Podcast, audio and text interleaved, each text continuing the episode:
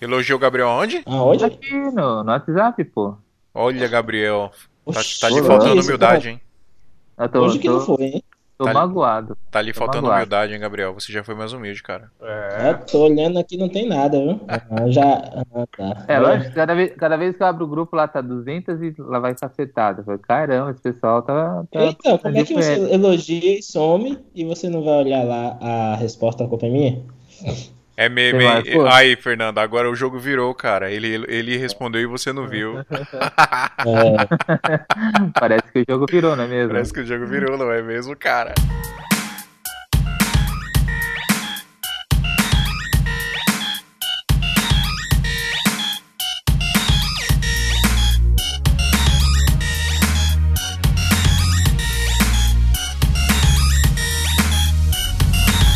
Salve, seguidores da nossa querida Santinha! Bem-vindos a mais um episódio do Santa Mãe do Iso Alto, este podcast maravilhoso, inovador e muito demais da nossa podosfera brasileira. Eu sou o Fio Rocha e eu tô aqui com os meus amigos Fernando Triton, Fala, galerinha! Pedro Machado É nóis! e Thiago Nascimento de novo aqui. E aí, galera? Pessoal, é o seguinte, hoje a gente vai falar sobre investimento. Como que a gente investe no nosso sonho de ser um videomaker, um fazedor de vídeos, um profissional de filmar. Filmar não, né? Que não pode ser mais filmar, né? Porque filmar tem que ser É, com porque não filme, é com filme. né? nossa, cara. é, não pode filmar. com- E como que a gente fala então, mano? Se não é filmar? Vamos Cara. vi- videografar. Videografar? Fotografar. Digi- eu digi- acho que é. Digitalizar a imagem? Eu acho que é. Por frames em sequência. Sequenciar, sequenciar frames digitais. Bom, pessoal, assim, primeiramente deixa eu dar uns recadinhos aqui, padrãozinho, que a gente tem que dar todo episódio, que eu não estou fazendo isso, mas a partir de hoje irei fazer, que é, galera, nos mandem e-mail, o nosso e-mail é santamanhodoisoalto.gmail.com Mandem lá pra gente correções, porque a gente fala um monte de porcaria, que a gente deve falar um monte de coisa errada. Então, se vocês acham que vocês têm que corrigir a gente em algum momento, pode mandar e-mail, que a gente aqui é. A gente é humildade aqui, tá ligado? A gente é muito humildade. Então a gente vai aceitar aí. Se você estiver corrigindo errado, a gente também vai falar. Mas se você estiver corrigindo certo, a gente vai aceitar, porque nós é humilde. E mandem opiniões também sobre o episódio, mandem dicas de pautas pra gente. Enfim, vamos trocar uma ideia por e-mail que é, é legal a gente ter essa participação de vocês. Outra coisa, tem muita gente com muita dúvida sobre como ouvir o podcast. Galera, a gente tem algumas formas de ouvir o podcast. Ou você entra lá no soundcloud.com barra Santa Mãe do Iso Alto, o link tá no post lá do SoundCloud disso também. E você ouve direto lá no SoundCloud mesmo. Tem um aplicativo do SoundCloud para Android, para iOS. Você consegue baixar o aplicativo e ouvir direto. Só procurar a gente lá, Santa Mãe de Iso Alto, você ouve direto. Lá no SoundCloud, pelo computador, você consegue fazer o download do episódio também. Aí você coloca num pendrive, coloca no seu celular, da, da forma que você quiser ouvir. Mas também dá para ouvir nos agregadores de podcast. O que, que são agregadores? São aplicativos que você instala aí no seu iPhone ou no seu Android. E aí você adiciona o nosso podcast ao seu agregador. E aí, sempre que a gente lançar um episódio novo, o episódio vai aparecer automaticamente lá no seu agregador. Para adicionar, por enquanto, a gente não está aparecendo nas buscas, a gente está tentando resolver isso. Eu acho que demora um pouco para aparecer na busca do, do agregador o santo tamanho do ISO alto. Mas dá para você adicionar pelo link do nosso feed, que é http feeds.feedburner.com barra tamanho do ISO alto. Eu sei que é um link um pouco extenso, mas ele tá lá no post lá do SoundCloud. É só você copiar ou você olha lá e coloca no seu agregador. É, é fácil, não é difícil não, vai lá que você consegue. Que a gente Fala não tá aparecendo nas buscas porque concorrentes estão sabotando a gente. É isso aí, eu acho que a gente não tá aparecendo nas buscas porque os concorrentes estão sabotando, viu? A, a- a gente tá fazendo muito sucesso, já são milhões Mas de, a gente é, de plays. é o único, pô. Só tem. Cala a boca, só tem Gabriel! De- deixa, a gente criar, deixa a gente criar a treta, Gabriel! Gabriel tá nem participando, foi nem apresentado. É, Gabriel, o que, que você tá fazendo é, aí? É participação especial, O pô. Gabriel tá aqui só. atra- Apresenta ele de forma. Escrevia do malandro. Gabriel Nascimento tá só atrapalhando a conexão aqui, ó. Tá deixando lenta. Se a, se a qualidade do áudio, de áudio estiver ruim aí, é culpa do Gabriel Nascimento. Pessoal, a gente recebeu um e-mail. Deixa eu abrir aqui. Nada. Opa! Verdade? Recebemos Caraca. um, é um e-mail, ó. Meu Deus, eu não lembro mais a senha. Ah, tá. É que nem eu, velho. É Peraí, ó. ó peraí, peraí, a gente recebeu. Vamos lá. Eita, preula, é grande, hein? É grande o e-mail. É do Lucas Souza. Vamos lá, vamos ler o e-mail aqui do Lucas Souza. Fala, galera! Sério, tem uns 300A aqui no, no Fala, galera! Me chamo Lucas, sou do Rio de Janeiro, tenho 21 anos, iniciando na área do vídeo. Ultimamente tenho perturbado o Pedro no Messenger com algumas dúvidas. S- Ele falou que escreveu Sony aqui. Sony! Será que ele é fã da Sony, Pedro? Sei lá, cara. É, não, porque Pedro só conhece Sony, né? Deve ser isso. Ô, Você conhece ele, ô, Pedro? Lucas Souza? Tá te enchendo o saco aí no Facebook? Lucas Souza, Lucas Souza. Ah, eu sei quem é. Sei, sei. Ixi. Aê, não. achei que não ia lembrar, hein? Pedro tá dando gelo no cara, velho. Ele tá, não, na real, eu mandei uma mensagem pra ele, tipo, ele me perguntou, pô, pode me tirar uma dúvida? Eu falei, qual é a dúvida? Não entendi, aí ele não respondeu nada. Oxi! Mas tamo junto, Lucas Souza, é nóis. Vamos lá, continuando o e-mail aqui, ó. Porque muita gente hoje em dia ainda se fecha e se sente ameaçado com novos colegas da área. A pessoa que me indicou me fez ter curiosidade na fotografia, depois que adquiri minha câmera e comecei a estudar, meio que se fechou. Nunca mais comentou sobre a área nem nada, como também há pessoas que trocam jobs, parcerias, frilas e tudo mais. Ponto 2. Vestimentas. Essa semana tivemos uma polêmica sobre o rapaz que foi cobrir um evento de uma igreja gigantesca vestindo um jeans, bota e touca. Nossa. Qual a opinião de vocês sobre o Jesus do Santa Mãe do Iso Alto à prova? Ponto 3. Referências de fora. Quais canais vocês assistem? E ponto 4. Sei que tô falando para capu... Já. Músicas. Essa é uma das grandes dificuldades que tenho. Decidem no momento do evento, pedem opinião ao contratante. Isso a gente tá perguntando sobre como a gente é, pesquisa música, né? 5. trilhas, né? Ele é, é o quinto ponto dele. Eita, gente- dúvida pra cacete, hein? Pois é. Qual foi o trabalho mais bizarro que. Qual foi o trabalho mais bizarro que vocês já pegaram? Mas, gente, a gente vai dar muita atenção e pro Lucas, porque o Lucas mandou um e-mailzão da hora e nós vamos responder todas aqui com bastante humildade. Porque aqui é humildade, entendeu? É. Tá, fala o ponto 1 aí a aí. primeira. Vamos- agora vamos repetir todos porque eu já esqueci. Não, olha só, fala o ponto 1, aí geral responde, depois fala o ponto 2, geral Ponto 1. Um. responde. Ponto 1. Um. Porque muita gente hoje em dia ainda se fecha e se sente ameaçado com novos colegas da área. A pessoa que me indicou me fez ter curiosidade na fotografia e depois que adquiri minha câmera e comecei a estudar, meio que se fechou. Ele tá dizendo que essa pessoa se fechou pra ele. Nunca mais comentou sobre a área, nem nada. E, em contrapartida, tem outras pessoas que trocam jobs, parcerias e filas e tudo mais. Isso já aconteceu com vocês? De alguém ser parceirão assim e do nada sumir, com medo, sei lá, da certeza, concorrência? Com Ah, isso acontece É direto. o que mais acontece. Já aconteceu, né? inclusive, do maluco vir querer desanimar e falar pra eu desistir, falando que eu não tinha talento e tal, que eu não sei o quê. Caralho. Ó, o maluco, eu não- quando é assim. Fala, Gabriel. Eu vou ser sincero, eu vou ser muito sincero. Não só já aconteceu, mas também como a gente acaba é, fazendo isso também. Porque raciocina Não, o fale por seguinte, velho. Não. Você não, que é desumilde eu que faz isso aí, que- Gabriel. Não, cara, não, cara. Há casos e casos, velho. Porque, tipo assim, ó, a gente que. É, a- existem pessoas que só, só querem é, sugar, tá ligado? Então, assim, já aconteceu comigo já do cara chegar, pedir dicas, dicas de câmera, comprar câmera, dica de foto, eu levar para o ensaio comigo, certo? Para fazer o ensaio e depois é, ele ir conversar com uma amiga em comum que a gente tem, mas só que ele não sabia. E ela e, e perguntou referente à minha pessoa. Ah, você conhece Gabriel? Ele chegou e falou não. Ela mandou print. Então, assim, uma pessoa dessa, velho, é- na moral, não, não, é, Cara, não tem nem a Mas isso menor não é motivo pra você deixar de ajudar as pessoas, tá ligado? Não. Ah, o, o erro é dele, não foi seu. Não, É, também não, acho. Assim, é dele, tá ligado? Mas assim, acaba que um, um, um caso desse, acaba que outras pessoas acabam ficando é, e prejudicadas. Porque hoje em dia, para eu ajudar alguém, é, é complicado por conta disso. Eu vou contar uma história. O maluco se aproximou de mim. É, não vou entrar em muito detalhe porque, né, eu não quero que a pessoa de quem eu tô falando se auto-reconheça.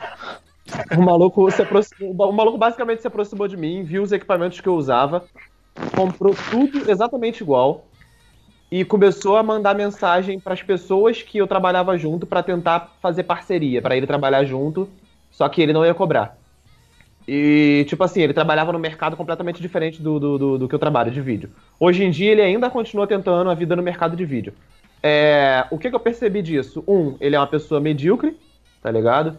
Dois, as pessoas que fecharam com eles, eu não queria por perto. Então isso meio que serviu como um filtro, tá ligado? Uma pessoa que topa trabalhar de graça porque o cara tem equipamento, mesmo o cara não tendo vídeo nenhum pronto, nem prática, nem maestria naquilo que ele tá fazendo, a pessoa não tá atrás da qualidade do meu trabalho, a pessoa tá atrás de qualquer coisa barata. E eu não tô fornecendo qualquer coisa barata. Tá ligado? E três, é. Às vezes a pessoa não é filho da puta, cara. Às vezes a pessoa só tá perdida. Então, tipo assim, às vezes o maluco vacilou ali na hora, como muitas das vezes eu já devo ter vacilado com alguém sem perceber. Simplesmente porque ele tava, de repente, no desespero, tentando algum jeito de começar no mercado. E eu não tô aqui pra julgar ele. Ele foi o vacilo dele comigo? Foi o vacilo dele comigo, mas e aí? Tá ligado? Ele vacilou, acabou, eu esqueci, deixei pra trás, não trabalho mais com ele, não chamo ele mais pra colar comigo em nada. E o maluco continua tentando a vida dele e eu desejo todo sucesso pra ele. Ele não vai me tirar trabalho. Eu não perdi nada, tá ligado? Com ele fazendo esse tipo de coisa. E eu também nunca mais deixei de ajudar ninguém por causa disso. Eu nunca deixei de ajudar ninguém por causa disso. Muito Eu bom. Você, você tem um das coração pessoas- muito bom, Pedro. Você é um menino de coração Cara, muito gigante. eu não acho que eu tenho seu coração fã, bom, cara. Oi? Ah, velho. eu- Ô, ô, mano, o cara é a imagem e semelhança de Jesus, né, velho? Aí, Então, tem que ser mesmo. Cabeludão todo. Mas Eu alguém tem algo a acrescentar nisso aí, mano? as coisas, tá Eu tenho. E- Diga aí, Thiago. Aí. Então, é, comigo foi uma coisa, é, no caso, oposto, né? É, no caso, eu tava começando, assim, aprendendo com a pessoa e tal, e, assim, eu tava evoluindo, né? A gente sempre procura evoluir no nosso trabalho, só que eu acho que o, esse brother, ele pensou que eu tava querendo, né, tomar o lugar dele, ou, sei lá, me aproveitar de alguma situação para né, tomar clientes dele, né? De forma alguma essa seria a minha intenção. Né, e ele começou a tipo me sabotar, né? É, ele me chamava para vários trabalhos de freelancer e, né? E a partir de um certo momento, quando eu comecei a pegar os meus primeiros trabalhos, né? Por conta própria, ele come começou a parar de me chamar. Né? Aí eu não sei né, se ele se sentiu intimidado, é, se ele pensou que fosse né, algum uma forma, sei lá, algum uma trairagem da minha parte, né? Mas assim, Não, eu- velho, acaba sendo, acaba sendo, e isso aí é normal, né, velho? Só pra resumir pro Lucas, isso aí é normal, isso aí acontece e vai sempre acontecer. Quando você, Você interrompeu começa. o cara, você deu a resposta no lugar dele, tá ligado? Já tá resumindo. é isso que tá acontecendo aqui mesmo. É, pode, pode completar o raciocínio que Caraca. Não, amor, é porque eu entendo o Thiago, tipo assim, o Thiago Ah, é, mas é nem do falar, então, sei lá. Então, aí, resumo da história. Hoje eu, eu já eu tô a, a fazendo, né, o- a- estudando na área, eu estudo cinema e audiovisual, estou evoluindo, graças a Deus, meu trabalho. Eu tenho muito a aprender, a evoluir, né? E eu, eu vejo que é, a gente tem que, claro, ter um, é, um pé atrás em relação a algumas pessoas, né? Mas tem algumas pessoas que a gente deve incentivar porque podem ser nossos parceiros, podem ser nossos colegas de trabalho e futuramente é, vão ajudar muito no, no nosso próprio crescimento, né? Ou seja, você é interesseiro. Tô gastando, mano. É. De- deixa, eu dar, deixa eu dar minha resposta pro Lucas desse- dessa questão aí. É assim, sempre vai existir as pessoas que têm têm medo do outro profissional. E essas pessoas, elas são assim porque elas não se garantem com a qualidade, com o profissionalismo que elas têm, e aí elas têm que ficar se ancorando é, em um suposto monopólio. E aí quando aparece alguém que talvez seja melhor que ele, ou que possa tomar o lugar dele, o cara se assusta e ele vai tentar te sabotar mesmo. Mas isso, isso existe, isso, versus Uber. é, isso, exatamente, isso existe, isso sempre vai existir em, em qualquer área, não é só no audiovisual. Então, o que você tem que fazer, cara, é estuda e seja o melhor no que você faz, porque você vai prosperar pela sua qualidade, não por essas picuinhas aí que as pessoas fazem pra conseguir trabalho. Você vai conseguir trabalho pelo, pelo seu trampo, pela sua qualidade. Outro Ah, conselho que se, bonito. se me permite, outro conselho que eu posso dar também é aprenda a engolir sapo, tá? E aprenda a, mesmo que você É verdade, sinta que não verdade. deve, mas aprenda a respeitar quem tá mais tempo no mercado. Isso é importante. Exato. Por mais que o cara seja um babaca, você- Por mais que às vezes o cara seja um tiozão do audiovisual que faça aquela fotografia cagada, aqueles takes bostas, mas, mano, ele tá mais tempo no mercado. Então, como o Thiago disse, tem que pensar sempre que ele conhece mais gente do que você, ele pode te queimar porque a palavra dele tem mais validade no mercado do que a sua. Então, velho, chega na maciota, chega no respeito, tenta se aproximar. Se o maluco não permitir, se afasta, porque já aconteceu de eu tentar me aproximar de alguns caras e o cara simplesmente me ignorar por eu estar começando. E hoje em dia, que eu já não tô mais tão iniciante assim, o maluco virou um brother, tá ligado? Então, se eu tivesse desrespeitado ele naquela época, eu de repente perderia uma amizade e um contato de trabalho que eu tenho hoje em dia. Tá ligado? Eu só precisei provar pra ele o meu valor. Sabe qual é? Por isso que Então- você é, é humildão, Pedro. Você é a humildade ambulante. Você é o. Você é. Eu, eu vou parar de falar. É tipo que eu falo, mano. Bom, vamos lá, ponto 2, vestimentas. Essa semana tivemos polêmica sobre um rapaz que foi cobrir um evento em uma igreja gigantesca vestindo um jeans, bota e touca. Qual a opinião de vocês sobre isso? Eu vou dar minha opinião logo aqui. Eu acho que assim, eu, aqui a nossa equipe, quando vai cobrir casamento, a gente não veste social. É, assim, a gente se veste bem, claro, uma, uma camisa, uma camisa tal, normal, uma, uma- geralmente uma calça de sarja, marrom ou preta tal. A gente usa até tênis também, lógico, um tênis preto de preferência, mas nada muito é, muito formal, isso a gente não faz. Mas eu acho que de touca, jeans eu acho que também não, acho que não rola, acho que você tem que mesmo colocar uma calça de sarja aí, preta, alguma coisa assim. Não, não. Eu, eu agora- uso jeans. agora de- Eu uso jeans. E aí? Não, mas aí Não, vai, acho que ele tá de- falando a dele, ele tá falando a dele. É, é, acho que depende também muito do, do, do padrão que você faz aí na sua equipe. Eu, a- padrão, a- aqui, a gente, aqui a gente costuma fazer assim.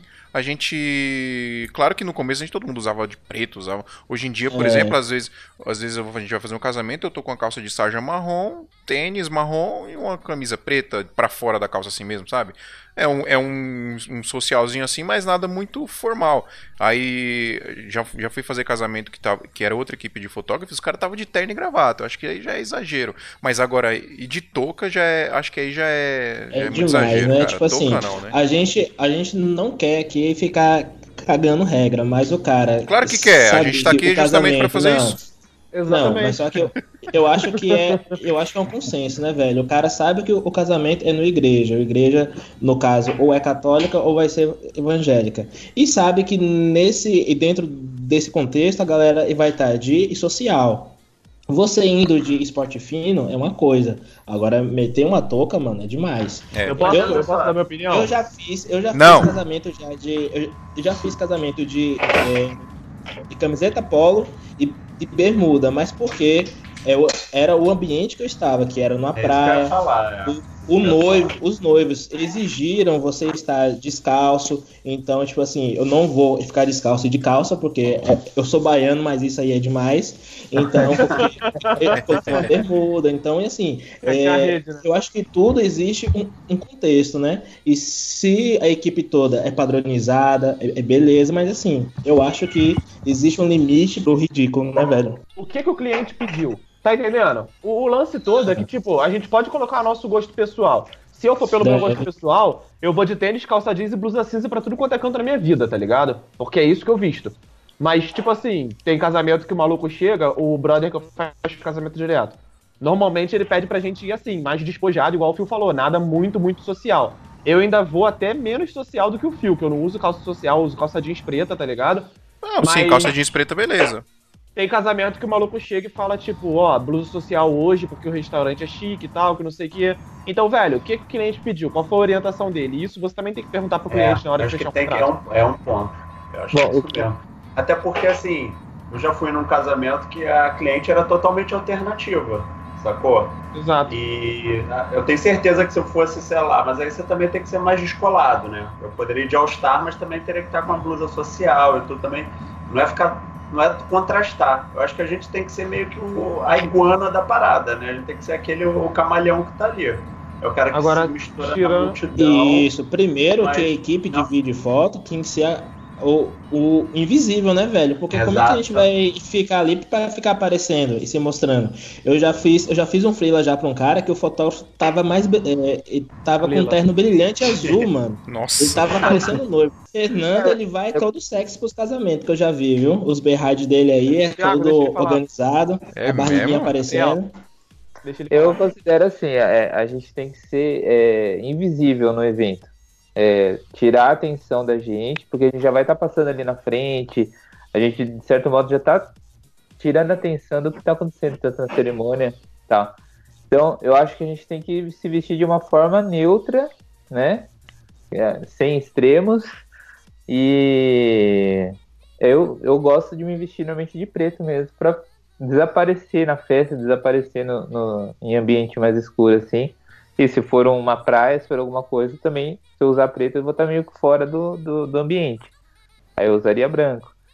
Mas eu, é, eu considero isso aí, cara. Tem que ser neutro e quanto menos atenção a gente tirar do que está acontecendo, é melhor pra gente, vai, vai acrescentar o nosso material. Muito bom. Vamos pro ponto 3 aqui, pessoal. Referências de fora. Quais canais vocês assistem? Vixe Maria. E aí, galera? Posso fazer uma lista de A a Z?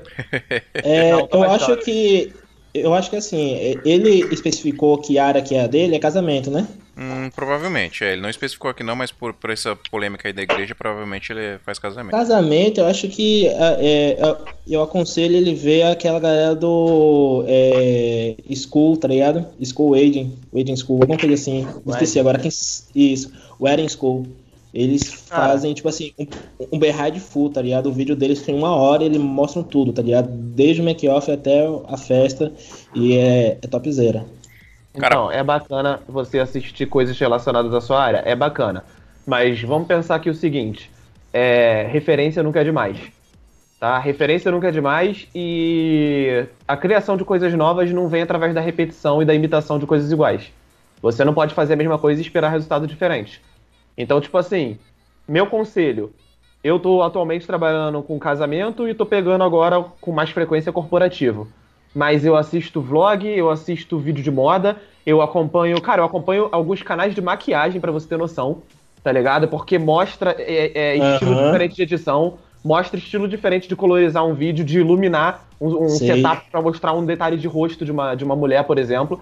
Então, tipo assim, o Guilherme Coelho, no, no, no vídeo que eu postei lá no grupo esses dias, ele falou o seguinte, que ele gostava muito de vídeo de festa, de vídeo de after movie. E ele pegou e aplicou isso no casamento, numa época que ninguém fazia isso. E acabou que as pessoas no início criticaram e Na depois verdade, já fazia igual, assim. Tá ligado? Não, realmente já fazia, eu tô ligado nisso. Mas a questão é que, tipo, não era tão comum assim. Então ele pegou a coisa de uma área e aplicou em outra área. E ele só fez isso porque ele acompanhava canais e vídeos de uma área completamente diferente da qual ele atuava. Então, manter as suas referências sempre, sempre aguçadas e não se focar em ficar olhando só em uma direção. Casamento, casamento, casamento, casamento. Procura um pouco de moda, procura um pouco de alta costura, procura um pouco de vlog, procura um pouco de, de, de, de- de vídeos é, e fotografia urbana, tá ligado? É, procura manter um leque grande de referência, porque na hora que você quiser criar alguma coisa, a sua mente vai ter como buscar de vários estilos diferentes para poder criar o seu estilo novo, montando um mosaico através das referências variadas que você tem. Nutra a sua mente, Lucas Souza. Quer me bater não, Pedro? Pô, depois dessa, depois só que eu dei uma dica de um canal. Não, mano, relaxa, tá certo essa dica do canal Não. que tu deu. Eu sou, acho que eu tô bem recente nessa área, mas uma coisa que eu tenho trazido de referência para mim são é, é mais ou menos essa questão que o Pedro falou, de pegar de vários ambientes. Mas, por exemplo, eu até conversei isso hoje com o Pedro. Cara, eu pego referência até às vezes de Rick Morris, é? Que é o cara às vezes conta uma história com 5 segundos de um trecho de cena. E eu acho que isso você consegue levar para a maioria dos vídeos. Né? Claro que você tem que você tem um padrão ali estético, né, que a gente tem que fazer, que a gente já discutiu essa questão de B-roll e tudo. Mas assim, às vezes tem umas sacações que vocês podem trazer, é, sei lá, assistindo um desenho, né? Então dali você pode extrair uma Exato. ideia e extrapolar para sua área.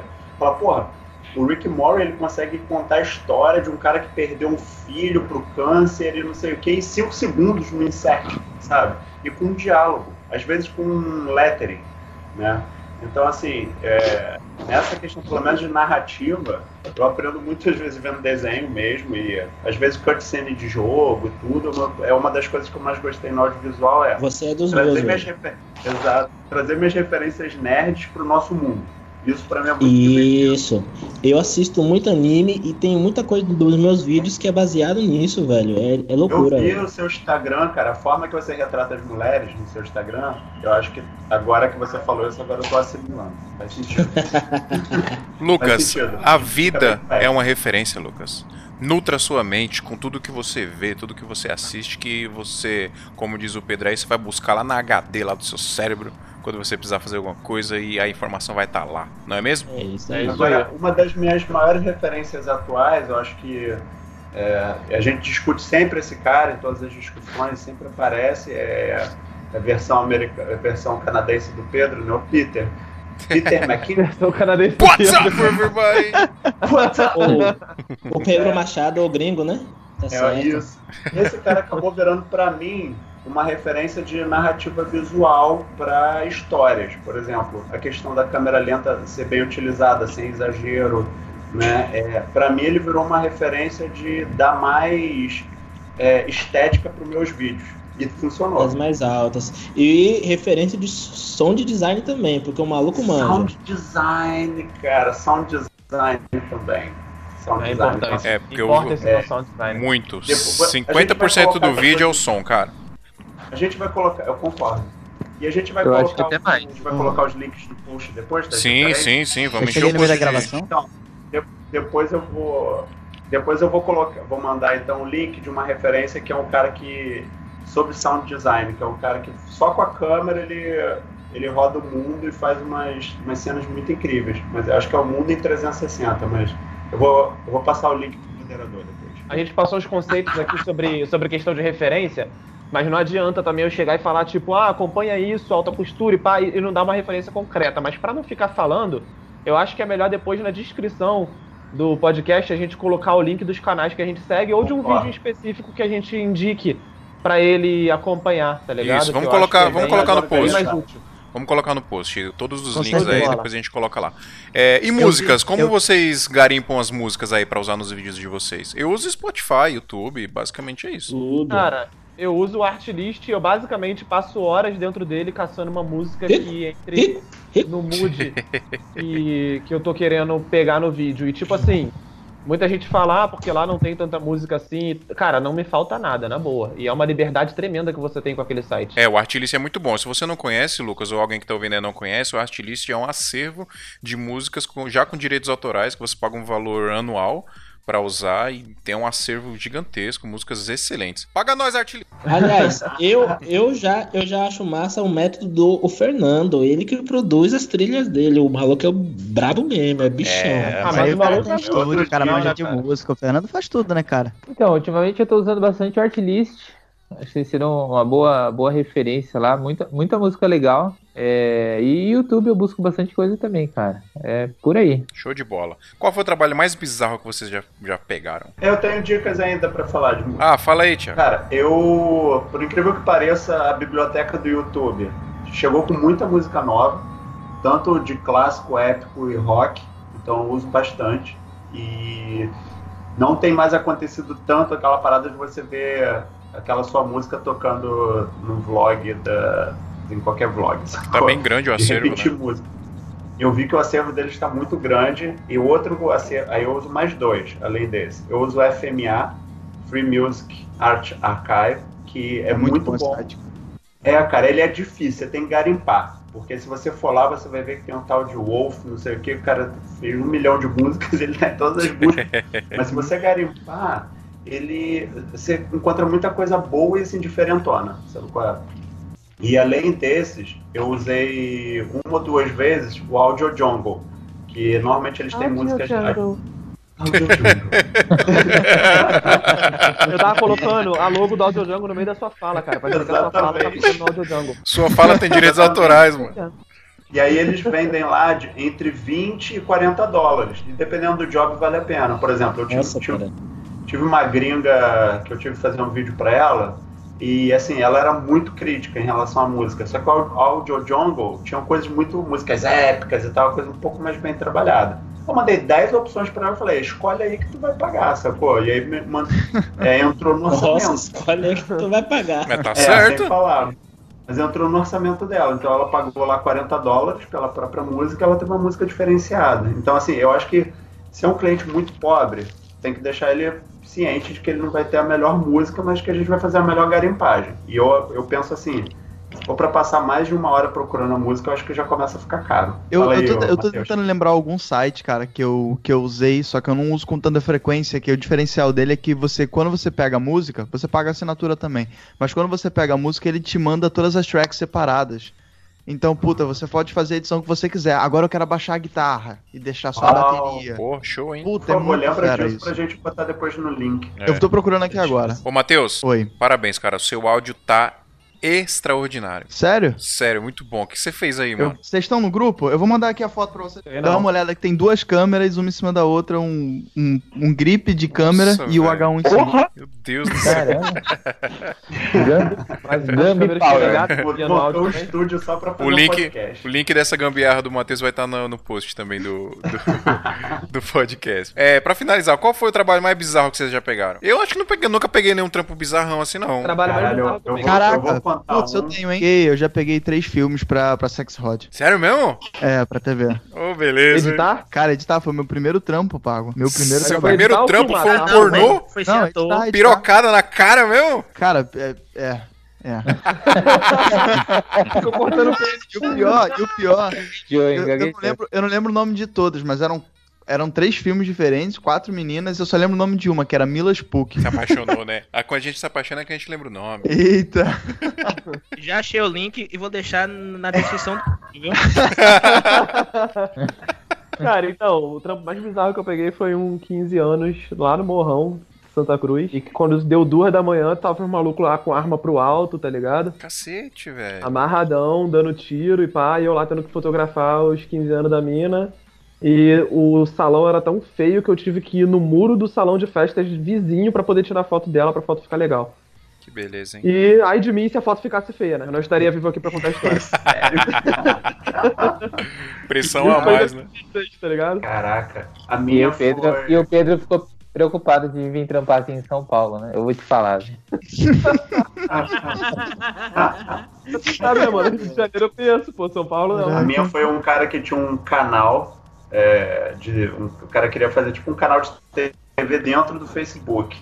E aí o cara tava procurando câmeras. Aí fui eu e minha sócia, no começo a gente tava bem durengo e a gente tava topando tudo. E a gente foi lá, né? Vamos ficar fixo com o cara fim de semana, né? Ficar andando atrás do cara, o cara fazia, fazia tipo uma Mauri, uma Mauri Júnior pobre, sabe? é? E quando a gente chegou no lugar, a gente descobriu que o cara era alcoólatra. E no meio do evento ele tava totalmente bêbado, cuspindo em cima da gente, e a gente num baile funk sem saber como sair de lá. Nossa. Esse foi o trampo mais pesado que eu já fiz. O cara totalmente bêbado, louco, e, e a banda também que tocava era um, era um lugar assim, era um buraco do inferno. Foi pior. Eu comecei a selecionar melhor os trabalhos, assim, mesmo Vocês são guerreiros. Vocês são muito guerreiros, cara. Eu acho que eu nunca peguei num trampo bizarro assim, não. graças a Deus que eu não tenho, eu não tenho história assim, porque eu sempre fui de selecionar, né, velho? Os trampos e tal. E é isso aí, mano. Eu sou, sou cara. Ué.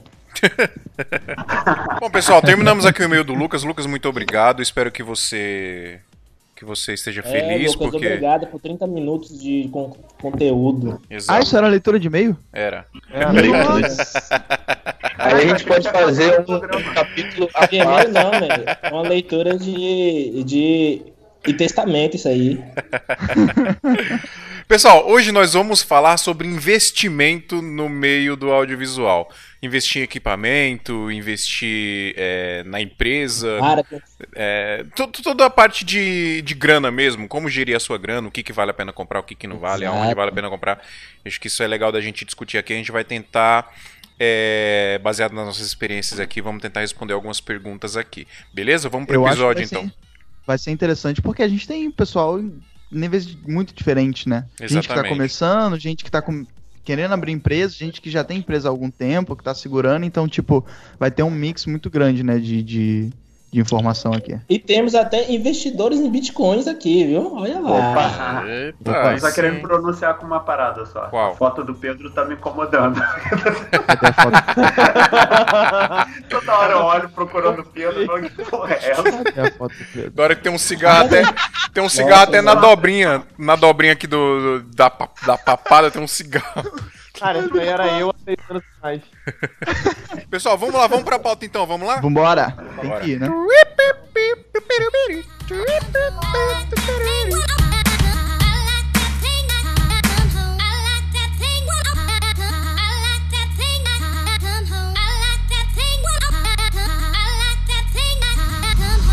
Usted está escuchando Santa Madre del Iso Alto.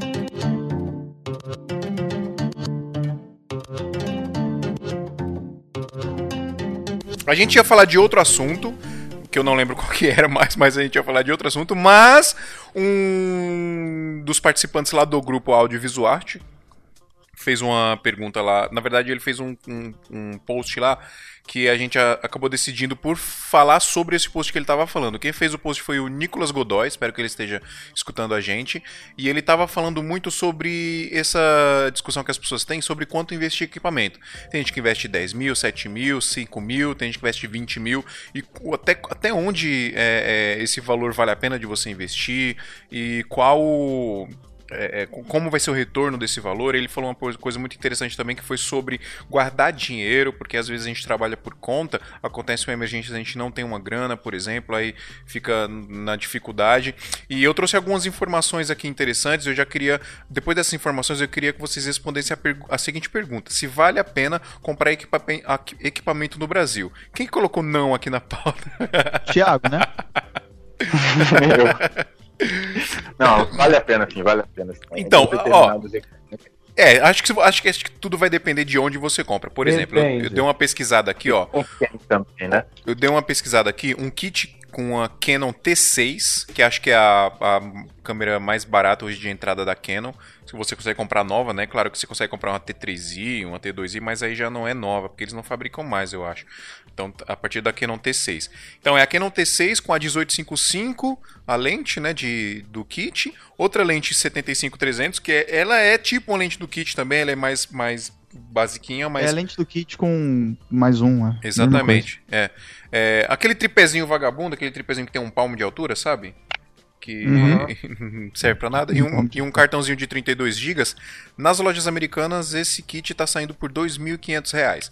No Mercado Livre, é, só que no Mercado Livre, o mesmo, exatamente o mesmo kit, a única coisa que, que muda é a lente 75-300 que não tem, mas no lugar dela vai uma bolsa para você guardar a câmera e sai por 1.730 reais. Então tem uma queda aí de mais de 700 reais no valor para você comprar no Mercado Livre. Então acho que depende muito de onde você vai comprar. É, a A6300, que é um kit aí. Esse, esse kit, primeiro kit que a gente falou, é um kit básico que acho que para começar depois a gente vai discutir mais o, o, o que, é um kit básico, o que a gente precisa para começar, mas acho que é um kit mais baratinho. E se você quer um, uma coisa um pouquinho melhor, um kit com a Sony A6300 mais a 1650, que é a lente do kit, uma bolsa e um cartão de 32 GB, na BH tá saindo 898 dólares na BH Foto e Vídeo, né, na loja lá de Nova York. E convertendo... Não Belo Horizonte, não. não é Belo Horizonte não. Convertendo esse valor de 898 dólares para o real, sai por 3.350 reais. E aí eu tava dando uma pesquisada porque essa, esse kit não vende oficialmente aqui no Brasil em, em, em loja oficial, né? É só pelo Mercado Livre mesmo que você consegue comprar importado. E aí no Mercado Livre a mais barata que eu achei com esse mesmo kit tá saindo 4.800 reais. E assim, sai um pouquinho acima do valor se for convertido do dólar, mas dá uns 30, 40% a mais ali, que eu acho que é o lucro que o vendedor tem. Eu acho que até aí tá ok, mais do que isso acho que já não vale a pena. E por último aqui eu coloquei uma configuração básica que eu acho que é o mínimo que tem que ter para começar a editar, é, que é um PC com Core i5, 8 GB de memória RAM uma GeForce GTX 970 de 4 GB e um HD de 2 TB. Esse kit vai sair mais ou menos por R$ 4.500. Já pensando em colocar um monitorzinho aí de mais ou menos uns 700 reais, um monitorzinho básico para você começar a editar. É... E aí, vale a pena comprar equipamento no Brasil? Não vale? Tem alternativas legais para isso? É, então, o que eu considero de comprar equipamento aqui no Brasil, acho que vale muito a pena é, quando não é lançamento. Depois que o produto já está um tempo no mercado, os preços aqui são bem competitivos, assim, pessoal que importa Paraguai, às vezes até Estados Unidos mesmo, consegue um preço melhor do que comprando em alguma loja lá. É como, eu já não sei explicar, mas conseguem. E com a facilidade do Mercado Livre, você tem como parcelar isso no cartão, diferente de você comprar na gringa lá, que é tudo à vista, né? Mas agora, quando se trata de um, de um equipamento que é lançamento, Aí não tem comparação, compra fora, assim. A galera que enfia a faca mesmo no lançamento e acaba que só é viável você comprar fora, comprando aqui você tá pagando às vezes duas, duas vezes mais o equipamento. É, é isso. É, o grande problema de comprar fora, né, tem a questão da fiscalização, né, porque a gente tem um limite de compras no exterior, né, passando desse limite de valor, né, do produto, você paga uma taxa de até 60% do valor do produto. Então, é, determinados produtos, você trazendo, não vale a pena. Né? Você comprar e trazer legalmente de fora. É, o, o limite dos Estados Unidos é 500 dólares por pessoa, é, e eles falam que um celular, um tablet e uma câmera para uso pessoal não entra nesse limite. Mas chegando aqui no Brasil, a- aqui é uma terra sem lei, então pode acontecer de dar problema. Eu já, já comprei algumas vezes lá fora e nunca tive problemas aqui na alfândega. Eu já trouxe bastante equipamento mesmo, assim, para uso pessoal, duas, três câmeras, dois, três drones assim por vez, assim, passei, passei tranquilo na alfândega, não tive problema nenhum. Mas eu acho que se for para trazer uma câmera, também não sei se vale a pena, né? Se for uma, uma viagem de passeio e aproveitar, sim. Agora, se for só para comprar, tem o custo de viagem, tem o custo de se manter lá, comprar equipamento, conversão de dólar, IOF do cartão, imposto do local, a hora que você chega aqui, sai Elas por elas. né? vezes o preço da guia. Eu acho que tem certas coisas a se avaliarem. Por exemplo, quando eu fui comprar minha 6500 no meio do ano passado, é, apareceram umas oportunidades com 700 reais, 800 reais a menos do que o pessoal tava vendendo. Só que eram importadas, como o Triton falou. Aí eu botei numa Fernando, cara. balança e pensei o seguinte: é, eu vou comprar a Nacional pagando 700 reais a mais, mas ela vai estar homologada na, na, na Anatel, ela vai ter a garantia de 3 anos. E qualquer problema eu vou, volto na loja, eu vou na Sony e eles resolvem pra mim. E tire queda. Minha câmera apresentou problema e eu precisei recorrer a esse seguro, a essa garantia, né? Seguro não, a essa garantia. E se eu tivesse comprado pra tentar economizar esses 700 reais, seria o barato saindo caro. Entendeu? Eu acho que certos tipos de coisa valem a pena economizar. Outras coisas já valem um pouco mais a pena você juntar um pouco mais e pagar um pouco mais caro para ter uma garantia maior e se respaldar de enfrentar certo tipo de dor de cabeça que você pode evitar. Pode ser que você não use, pode ser que nunca dê problema e você vai achar que aqueles 700 reais foi à toa. Mas se acontecer igual aconteceu comigo, que a câmera começa a dar pau e você já não consegue mais usar, aqueles 700 reais foi muito bem investido. Aí ligado? já entra também naquele caso do, da pergunta do, do, é do Gabriel? Nicolai, eu não lembro. Lucas. Eu não lembro. Nicolas Godoy. Lu- Godoy, exato. Pô, foi mal. Aí já, já entra na coisa que ele falou, de você ter seguro, você ter é, é, dinheiro reserva pra esse tipo de coisa. A gente tá falando de é, a garantia da sua câmera é também parte disso, sabe? Se você não tivesse a garantia, ia ter que desembolsar um dinheiro alto pra fazer a manutenção e o tempo que você ia ficar sem trabalho e tal. Então, tipo, isso também faz parte de você ter uma garantia. Tipo, você comprar um computador novo, porque tem dois anos de garantia, te dá um, um- um- tipo diferente também. Porque, cara, você usa aquilo pra trabalhar todo, seu- todo dia.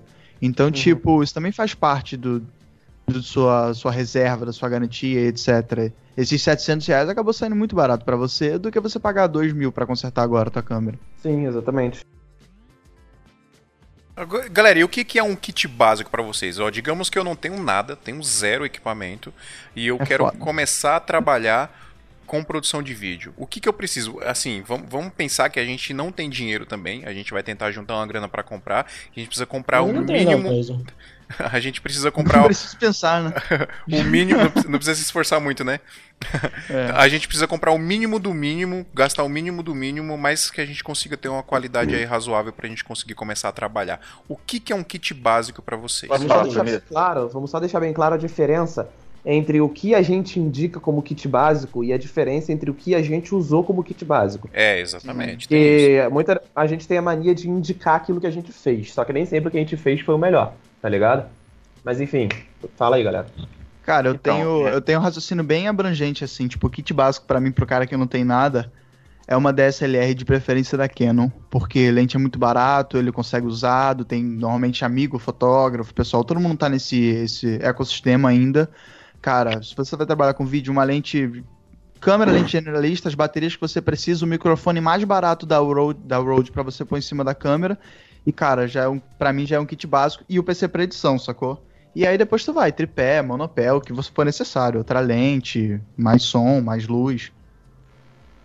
É, uma coisa fundamental, é, duas na verdade, além da câmera, é o áudio e a iluminação. A gente, pensa muito na, na, na questão de ter lentes claras, com, né, com câmeras com, com a sensibilidade de ISO bem alta, mas a gente é, não dá muita importância para o áudio né, e para a iluminação. Ter um, pelo menos um LED de 300 para determinadas situações onde a gente encontra né, um ambiente com muita pouca iluminação, um LED de 300 salva, né? E um áudio, né, um gravador, um microfone em cima da câmera, como o Matheus falou, também funcionam e, e são fundamentais para todas as situações. Esse é, né, na minha opinião. É, eu, é... Acho, eu acho assim, é, eu acho que eu, por exemplo, quando eu comecei, aí entra naquela história que o Pedro acabou de falar aí, de que o que a gente começou nem sempre é o ideal. Mas quando eu comecei, eu tinha uma, uma T3i e uma 50mm. Depois de alguns meses, eu comprei uma 1020 da Sigma, que é aquela lente que eu falei para vocês que eu acabei comprando ela de novo recentemente, que eu gosto dela. Mas na época eu tinha comprado ela, que era uma lente mais aberta, e eu tinha uma 50mm 1.8 da Canon, e mais nada, cara. Era 50mm, uma Canon T3i e duas baterias, vai. Então eu acho que para você começar, é, partindo do, do, princípio que você nunca fez nada, sabe? Você quer começar a aprender, como quer começar a fazer algumas coisas para você aprender. Na minha opinião, acho que um kit básico é um, como o, o Matheus Lopes falou muito bem aí, tem que ser uma, uma DSLR de preferência da Canon, porque é mais fácil de você conseguir acessórios, lentes, etc. É, uma cinquentinha 1.8 da, da, da, da Canon mesmo, que é baratinha, hoje deve estar uns 450 reais, 500, 500 reais no tem. máximo. E ela é clara, né? Ela é 1.8, então é uma lente que você não vai sofrer tanto com pouca iluminação. E, cara, bateria, um cartão de memória e bateria. Bateria você tem que ter pelo menos umas três, porque bateria vai igual água quando você tá fazendo vídeo. Eu cara, eu comecei com a T3i também, né? Acho eu que... tive uma lente que eu fiz praticamente tudo, era uma 1785, que ela me custou 600 reais. Então, puta, é foda o custo-benefício das coisas da Canon para quem tá no mercado procurando coisa barata, entendeu? Agora, outra coisa que a gente tem que colocar também nesse montante aí é o computador. Porque a gente pensa em comprar equipamento para filmar, para fotografar, etc. Mas às vezes a gente esquece que a gente precisa de um computador, no mínimo, no mínimo, razoável para conseguir editar alguma coisa, senão a gente vai sofrer com isso. Fio, isso também é relativo. Às vezes, o cara ele não vai fazer a própria edição do, do, do seu material. Então, ele, é, isso é uma, uma coisa a ser discutida. A, o investimento no computador ou não, porque ele pode terceirizar a edição.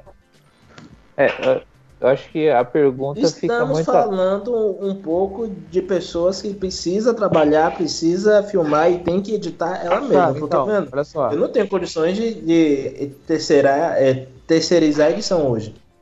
É, eu acho que a gente tem que partir do princípio que o cara vai, vai fazer tudo igual a gente começou aqui também. Vai na guerrilha vai lá para cima, a gente vai editar, a gente vai entregar, a gente vai fazer tudo. É igual um. É porque o Thiago, ele não começou assim, não, pô. O Thiago começou não, já. Não, não, não. galera. É, é, o seguinte, é porque eu também é, vejo a situação aqui da galera que eu estou envolvida de cinema, né? É, no cinema, a gente trabalha com várias funções, né? E, e hierarquia, né? Dessas funções, né? E, assim, cada um tem o seu papel dentro de um filme, cada um tem a sua função e pensando nisso, é, se, se, vou vindo para o lado do cinema, você está é, tá trabalhando num projeto de um filme, de um curta. Você junta né, algumas pessoas é, e, e, faz uma, uma, um coletivo para a criação desse filme. Né? E cada um é, trabalha com não, Thiago, aí sim, pô. Cara, olha só, rapidinho. A gente está tá, é, comentando de outra coisa. A pessoa que vai começar, ninguém começa já e fazendo curta, pô. Olha só, tá rapidinho, rapidinho. Sim, Gabriel, começa fazendo curta. Aqui na, na começa faculdade. fazendo curta, Gabriel. Não importa como, qual é a qualidade do filme e qual é, é o investimento é, de, de equipamento que tenha é, envolvido no filme. Mas, ah, assim, não, desde pô, desculpa, do curso, a gente faz filme. Não, não é só da faculdade. Isso daí também é fora da faculdade. Tem galera que sai da, da faculdade sem um tostão, entendeu? E, e, vai fazer filme de forma independente. São muitas variáveis e a pergunta do maluco foi simples. Qual é o kit básico para começar? É óbvio que, que ah, vai, vai, começar onde? Quem vai começar vai começar no quê? Aonde a maior parte da galera começa? Comprando uma câmerazinha e fazendo trabalho independente. Seja pegando frilho em casamento, seja fazendo um curto independente. O que, que um cara precisa? O cara precisa de uma câmera, o cara precisa de um computador para editar, porque um videomaker ele acaba editando. O videomaker é isso, é um cara que faz tudo, do início ao fim, tá ligado? Então, tipo assim, o maluco precisa de um computador para editar. O que, que é um computador básico para ele? Aquele computador que o Fio citou. É um i5, 8 GB, GTX 970, 2 HD de terabyte, 4.500 reais, tá entendendo? Ih, muito caro. Depende do não teu trampo, né, adianta cara? Ficar, não adianta ficar citando N variáveis que surgem aqui, Mas, porque a gente vai ficar ô, o dia inteiro. Matheus, Tá você tá condicionando também. Rapidinho, Eu tô usando exemplo. exemplos. Eu tô usando exemplos, eu tô sendo di- direto. Deixa eu só concluir. Um kit básico que eu indicaria. Eu comecei com a T5i. Quem quer trabalhar no ramo de vídeo, eu indico a T5i? Não. Eu indico uma A6000, tá ligado? Um kit básico, uma A6000, uma lente do kit, um painel de LED, é, um microfone de lapela da, da, da, da Sony, que custa 130 reais, tá ligado? E aí o maluco já tem um kit básico com uma câmera pra ele trabalhar. Tá, então acabou a discussão, acabou o, o, o tema de hoje, porque você já definiu tudo e a gente não trabalha as variáveis e né, todas as interpretações que podem ter dentro do mesmo tema. Não, cara. Tá, tá, É, claro tá, que assim, tá. todo, todo, Não, é isso que eu tô falando. Todo mundo vai, todo mundo vai ter uma necessidade na hora de começar. Isso é um fato. Cada um vai ter uma necessidade específica na hora de começar. Mas eu acho que é, para você começar com um kitzinho básico é o que a gente está comentando aqui mesmo. Você precisa de uma câmera, uma lentezinha ok, uma lente com uma lente barata, um microfoninho básico e já era, cara. E vai para cima, vai filmar. O básico também tem que ser é, imagem, é, luz, áudio.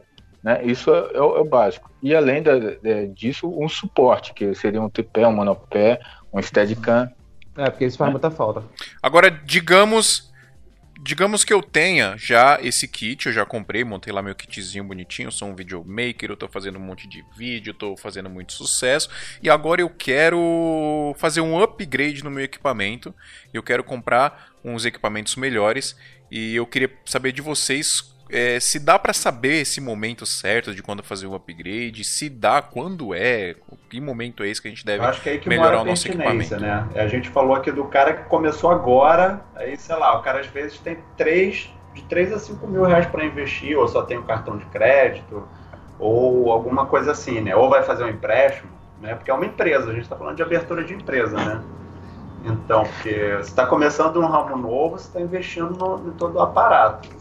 Então, acho que no ponto 1 um, a gente pode definir assim como o Pedro falou, né? O cara vai precisar desses pontos, o que o Fio complementou. Aí, então, mas isso é o quê? O cara gastou quanto? Cinco pau? É, mais ou menos isso. Ó, querendo ou não, pra você começar, pelo menos uns, uns 2,5, 3 mil reais você vai ter que desembolsar. E se a gente for partir pra ir pro, pro, pra, pra uma câmerazinha razoável, um- uma lentezinha legal, bateria, cartão de Eu acho memória. que rola é muito, rola acho que é muito que também da necessidade, começar. como a gente falou, de cada um. Vamos supor, o maluco ele começou. Exato, eu acho que a gente pode trazer de volta vídeo. pra terra. Todo mundo Pera pisar aí. aqui no chão e a gente tentar É, é, é, fazer um, na verdade, não escolher primeiro equipamento, mas escolher primeiro produção. O cara vai Exato, começar pra tipo servir assim. aquilo como o trabalho dele, porque ele quer trabalhar com evento, ele quer vender pra empresa, ele quer fazer videozinho. O que, que ele quer fazer? Ele quer fazer curta, então, tipo assim, trazer um pouco pro chão e aí, do- a, a partir das suas necessidades, você arruma a solução, né? E não o contrário. Então, tipo assim, como eu tava falando, Sim, o Thiago, concordo. foi o Thiago Nascimento que falou da questão do, da faculdade, né, de curta. Sim, Sim. o Thiago, o Thiago Então, faz faculdade. Se o, se, o, se o maluco de repente começou, vou- igual eu falei, o maluco começou com uma A6000, com uma T5i, e aí ele continuou no ramo de curtas, né, nos filmes, e ele quer dar um upgrade porque ele tá sentindo necessidade, não tem sentido, pelo menos pra mim, ao meu ver, ele pegar uma Sony. Ele pode partir pra de repente uma Blackmagic, que é o preço de uma Sony A6500, uma Blackmagic Pocket, e vai servir pra função que ele exercita na parte de curta-metragem, com ambiente de luz controlada, tá ligado? Vai fornecer uma Exato. qualidade de imagem excelente e é um preço Black super acessível. Pocket, Pocket, na verdade, é baratíssima, tipo... Exatamente. Ela ela é o preço de uma 6500, é 1.000, 1.100 dólares, tá ligado? A nova que E saiu. as, e as Não, não, tô lentes falando antiga, da- pô. pra, pra Pocket são muito fáceis de, de ser encontradas e baratíssimas também. Isso, entendeu? Então, tipo, depende da necessidade. Aí se o maluco, ah, eu trabalho em evento, igual eu. Eu comecei com a T5i e comecei a pegar evento. Porra, o que, que o evento pesa?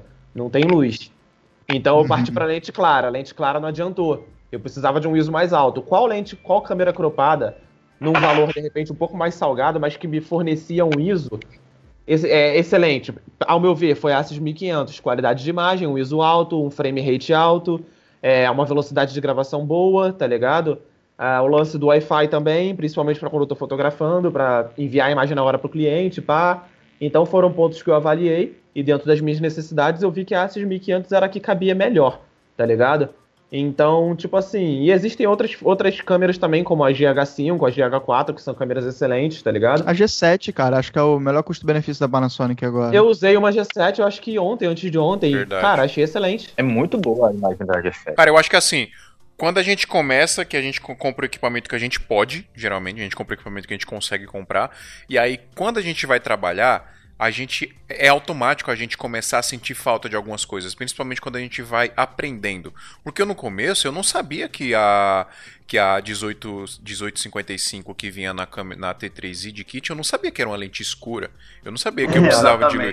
Então, aí O tempo vai dando a necessidade. né? Exato, e depois, depois de um tempo, eu, putz, e agora eu aprendi o que é o diafragma. Agora eu aprendi que eu preciso que entre mais luz pra eu não precisar usar tanto ISO pro meu vídeo A não granular tanto. com o tempo. É, Exato. pra quem começa do zero, eu acho que fazer, fazer a escolinha em fotografia é super importante, né, cara? É foda isso. Porque, tipo, eu comecei fazendo fotografia de rua, fiz um ano e porrada todo dia, praticamente. Então, cara, você conviver com. É meio que trabalhar em evento, sabe? Você tá sempre fazendo uma coisa completamente constante, você não sabe o que vai acontecer, tu tem que lidar muito com, com, com o exterior, com o ambiente, tu tem que manjar muito de fotografia. Então, tipo, é um aprendizado muito forte. E pra quem não entende nada, putz, quando eu comecei a fazer vídeo, eu já manjava de lente, dessas paradas, o que, que eu podia comprar super barato, analógico, mas que tinha uma qualidade foda, umas coisas assim. Então, tipo, escolinha em fotografia é é super importante, né, pra quem tá começando. Cara, eu na real não indico, não indico escolinha de fotografia, não, velho. Porque a- as que eu conheço aqui no Rio de Janeiro são absurdas. Não, mano. Não, não, não, não, ele- ele digo, tá falando- fazer escola. Fazer escola em Ah, fotografia. modo de Não é né? curso, não. É, não, não. É Fazer escola em porque- fotografia. Eu É, Tem no YouTube, tem no eu Vimeo, tem vários Exato. tutoriais em todo mundo. Eu desculpa, comecei na fotografia e realmente tudo que eu aprendi na fotografia foi um plus muito bom na hora de, de fazer vídeo, principalmente o lance de iluminação, enquadramento e posicionamento de câmera, tá ligado? Tudo isso já tinha uma noção grande na hora que eu comecei a filmar por fotografar já há um tempo, tá ligado? É, uma, uma coisa é certa. É, quem, quem é fotógrafo, quando vai para a área do, do, do filme, do vídeo, né, ele se sai melhor porque ele já tem a técnica né, da, da, da fotografia. Para quem está começando no vídeo, ele tem que aprender essas técnicas, esses, Uhum. esses fundamentos. É. Aham. É verdade. Agora, eu posso resumir isso tudo? É, muita gente Vai lá. fica tipo, não sei por onde começar, não sei como começar. Brother, começa. Porque, como o Phil falou, a necessidade surge conforme a gente exercita.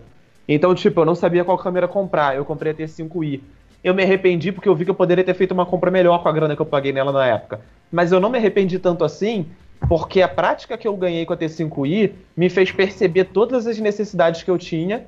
E aí o próximo passo que eu dei foi um passo já seguro, não foi um tiro na escura, onde eu não sabia o que era uma lente, o que era uma câmera, o que cada câmera ia me fornecer, tá ligado? Então, conforme eu fui exercitando a profissão e fui adentrando no meio, obviamente, seguido de estudo, de pesquisa, é, de saber qual equipamento faz o que, de ver vídeo, de ver review, de ver testes. E aí, a partir daquele momento, eu comecei a entender o que, que era o que e fiquei mais orientado. Porque antes, nego falava pra mim D700, D500, T5i, T3i, pra mim era só letra e número misturado, tá ligado? Então, o melhor investimento que você faz é aquele investimento que vai te acrescentar alguma coisa. Então, por mais que você compre uma, uma T3i, que é uma câmera ultrapassada, se ela for te acrescentar, se com ela você for aprender a fotografar, se com ela você for evoluir a sua mente e entender o que, que você precisa, quais os aparelhos você precisa, quais evoluções você precisa, então ela foi um investimento útil.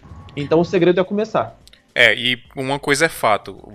Cara, você vai começar, vai investir em equipamento, vai fazer upgrade, você vai errar. Não tem jeito. E é, e é errando que você vai aprender, igual o Pedro falou aí, pô, ele aprendeu que talvez ele tenha que pesquisar um pouco mais antes de investir no equipamento, porque ele comprou a T3i e talvez poderia comprar uma melhor com a grana que ele investiu. Isso é um erro, mas é um erro que a gente acaba aprendendo, a gente acaba trazendo ele pro lado positivo, falando, pô, legal, aprendi alguma coisa com isso. Isso sempre vai acontecer, com qualquer coisa que você for fazer. O que a gente tem que ter um pouco de pé no chão é, para começar, eu sei que é difícil, às vezes a gente não tem grana, não dá mesmo, mas para fazer upgrade principalmente, a gente tem que ter muito pé no chão, Porque, como o próprio Nicolas falou lá no post, às vezes a gente gasta um dinheiro que a gente não tem com equipamento que às vezes a gente não vai, não, não tem necessidade de comprar naquele momento. Ou até tem, mas talvez se a gente esperar um pouquinho mais, aquele ali tá, tá me servindo por enquanto. Porque acho que é uma coisa muito importante, principalmente pra gente que tem empresa, que a gente. é, eu sei que tem muita gente também que tá escutando a gente, que tem, tem a, a produção de vídeo como um segundo emprego, que o cara faz como um adicional aí, como eu fi- fiz muito tempo, como alguns de nós aqui provavelmente fez também por muito tempo, em algum momento a gente vai levar isso como nosso emprego principal. E aí para isso a gente tem que tem sempre que ter uma grana de reserva. Tem sempre que ter um, um fundo de emergência ali, porque pode acontecer alguma merda. É, eu, por exemplo, já tive problema com câmera no meio do evento e eu não sabia o que fazer porque era a única que eu tinha. Eu não tinha comprado uma outra câmera de backup, por exemplo, ao invés de querer investir logo naquela primeira câmera mais cara. Então acho que a gente tem que ter muito pé no chão, pesquisar muito antes de fazer, de tomar qualquer passo nesse meio, porque o equipamento é caro, o equipamento é muito caro e, e não é fácil quando dá algum problema, quando a gente tem até algum problema na- de família mesmo, algum problema de saúde, como o Nicolas colocou lá. Então, acho que primeiro de tudo a gente tem que ter pé no chão, pesquisar muito antes de fazer algum investimento, porque é, é foda, cara, é complicado.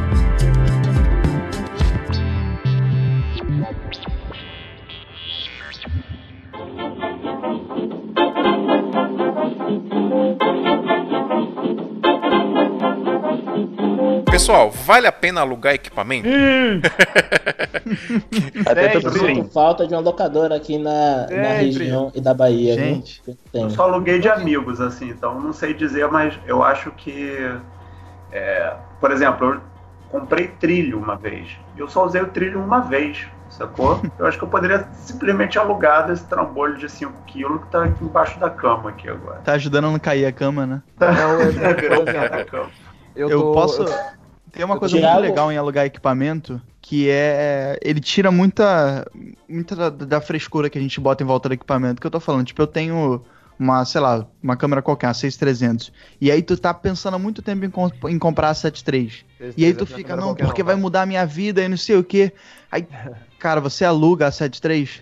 Não é nada, é só um equipamento. Você usa, trabalha, você não fica tipo, nossa, que coisa maravilhosa que eu fiz pra minha vida, que não sei o quê. Sabe essa, essa, essa coisa que passa na cabeça que toda lógica vai pela janela quando você começa a pesquisar sobre comprar equipamento novo? Quando você aluga, essa, essa, essa falta de lógica ela some, porque você está pagando pela coisa e você não fica com frescura sobre ah, agora eu tenho 4K, 10 bits, agora eu tenho, sei lá, 60 FPS, não sei o que. Você pega, cara, aluga, trabalha e acabou, sabe? Não fica inventando coisa. É uma coisa que a gente tem que tomar muito cuidado me- ainda, que e- uma coisa que a gente tem que tomar muito cuidado e que acontece, não tem jeito, vai acontecer, acontece e acontece até hoje comigo, deve acontecer com todo mundo, que é essa, essa- esse, essa, esse vício que a gente tem de querer ficar pesquisando equipamento, ficar sonhando com equipamento e às vezes fazer uma loucura de comprar um equipamento, sabe? Porque isso acontece. Uhum. Às vezes a gente compra equipamento pra gente, a gente não compra equipamento pro cliente ou pra o trampo. A Exatamente. gente compra pra gente, isso a gente tem que tomar um pouco de cuidado também, né, Matheus? Eu acho que todo mundo aqui faz isso, cara. Todo A mundo. tem que pensar. O Renan tem não tá aqui, seguinte, mas ele ia dar uma aula de como ele fez isso a vida inteira. E ainda faz. Eu acho que tem que pensar o seguinte: é, aquele equipamento está sendo necessário? Se está sendo necessário, ok, um ponto positivo para você comprar. Mas aí você vai ganhar por estar com aquele equipamento? Você vai poder cobrar mais? Você vai conseguir trabalhos que você não conseguiria sem ele? Eu botei a mão na consciência sobre isso, sobre vários equipamentos que eu tava querendo comprar, e eu parei pra pensar e eu falei, tipo assim, todos os trabalhos que eu pego, eu vou continuar pegando sem esses equipamentos. Então, por quê? Sabe? Eu não vou cobrar mais por eles, então por quê? Então eu comecei a ver o que, que é aquilo que a galera lá fora chama de must have. É aquilo que é muito essencial, aquilo que é muito necessário, aquilo que é o básico do básico. É claro que a gente nunca gosta de ficar com o básico do básico, mas cara, se você tá passando numa situação em que você tá ainda se estruturando como eu tô agora, eu ainda tô me estruturando, ainda tô fechando meus clientes, eu ainda tô com, com uma cartela de trabalhos meio que limitada, digamos assim. E ainda tô naquele processo de evolução, tá ligado? De começar a desenvolver cliente, preços e tudo mais. Então, pra que, que eu vou sair torrando a grana que eu não tenho, ao invés de eu guardar pra imprevisto, como ele falou? Agora, por exemplo, eu tô enfrentando um imprevisto. A minha câmera deu pau, tá em São Paulo há quase um mês. Eu acho que já fez um mês. E eu tô alugando câmera nos trampos que eu tô fazendo. Eu tô alugando a 6,300 de um brother meu, ele tá me alugando baratinho.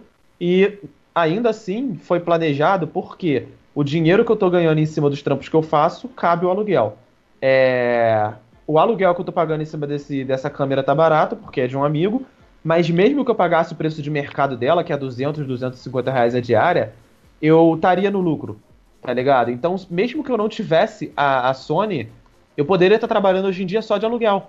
Mas aí entra o ponto negativo do aluguel, que é o que? Você não ter maestria com aquele equipamento. A Sony, por exemplo, ela é um equipamento muito difícil de configurar, pelo menos pra mim que saí da Canon. O, o, menu da Sony é um limbo eterno, tá ligado? É um, é, é um dicionário imenso. Daquilo Até também você- era, cara. O Magic Lantern que é bom. o menu daquilo não é ruim, quem cara. tem prática com Magic Lantern tem, vai pegar a Sony e vai tirar de letra, tá ligado? Eu não tinha. Mas aí eu comecei a perceber, por exemplo, eu tô trabalhando todo fim de semana com Crane que não é meu. O Crane é sempre de alguém. Ou é do cara que me contrata ou eu alugo. E aí eu percebo que os meus movimentos com Crane não são tão bons quanto se de repente eu tivesse um e ficasse em casa treinando, pegando ele todo dia como eu fiz com a Sony, entendeu? Então, tipo assim, pra quem tá começando, alugar equipamento é uma boa. Mas aí chega um certo ponto em que você sente necessidade de ter aquele equipamento para você ter maestria com a operação dele, entendeu? E porque a gente vive num mercado que infelizmente o status conta. Então, Mas a- além, além tipo, já aconteceu de eu pegar, já aconteceu de eu pegar trabalhos porque eu tinha 6,500 e todo mundo que tava mandando o, o portfólio tinha 6,300. Diferença nenhuma. Mas a 6,500 tinha o status melhor porque na época era lançamento, então o maluco chamou a mim, tá ligado? Então, tipo assim, mal ou bem foram trampos que eu peguei, contatos que eu fiz e pessoas que eu conheci, porque eu tinha 6,500 e não a 6,300. Sabe qual é? Então, tipo assim, são pontos a se avaliar na hora de comprar um equipamento também. Ô Pedro, mas eu tenho certeza também que tem um monte de trabalho que você não pegou, mesmo tu tendo a 6500 e um outro cara com a câmera mais simples pegou, porque o cara já tem muito tempo de mercado, ele tem um atendimento muito bom, Óbvio, ele tem um monte de fatores, coisa, entendeu? fatores. São vários fatores. Aham. O, o rapaz não tá aqui hoje, o Renan, mas tipo, o Renan trabalha com um cara, o Adriano, que ele tem, sei lá, 20 anos de mercado. E todos os clientes dele têm 15 anos com ele. Então, tipo assim, o cara tem um atendimento muito bom, todo mundo gosta muito dele, e ele é, sabe, entrega muito bem a produção, mas, tipo, Ah. não tem puta equipamento, essas coisas todas, sabe? Ele ganha pelos outros recursos no fatores empresa, né? Organização, prestação de serviço, atendimento, todo esse lado que muita da galera filmmaker não desenvolve, né?